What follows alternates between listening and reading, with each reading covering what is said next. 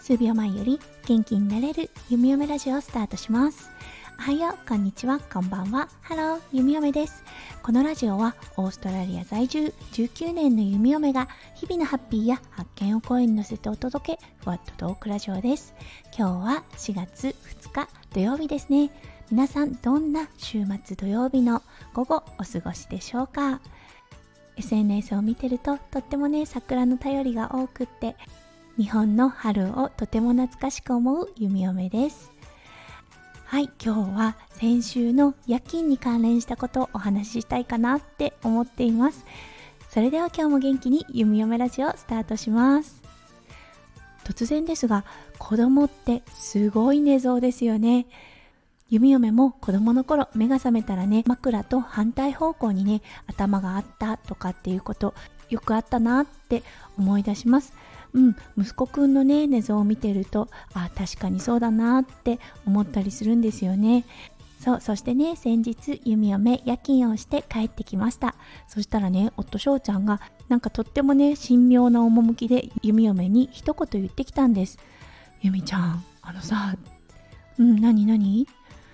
起きたらさうん何？ちょっとドキドキしますよねこんな風に言われたら。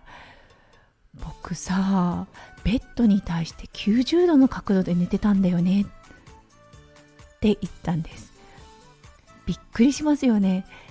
まあ確かにねクイーンサイズのベッドであるとはいえ175センチの夫翔ちゃんがベッドに対して90度の角度になると確実に足が出ます。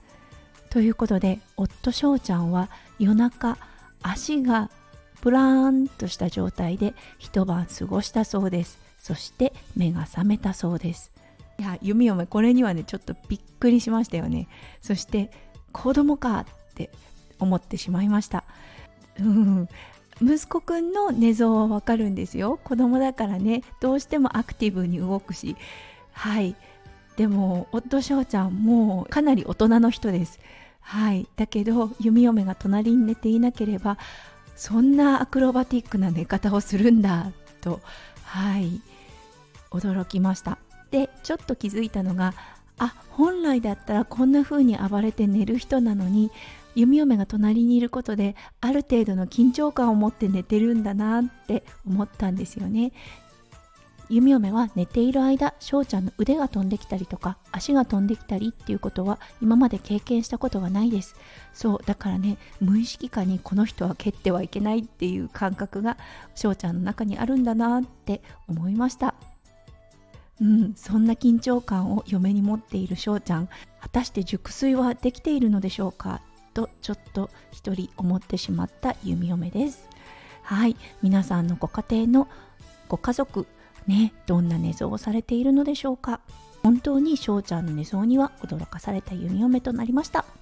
ということで今日はね本当にゆるっと週末配信となりましたが今日も最後まで聞いてくださってありがとうございました。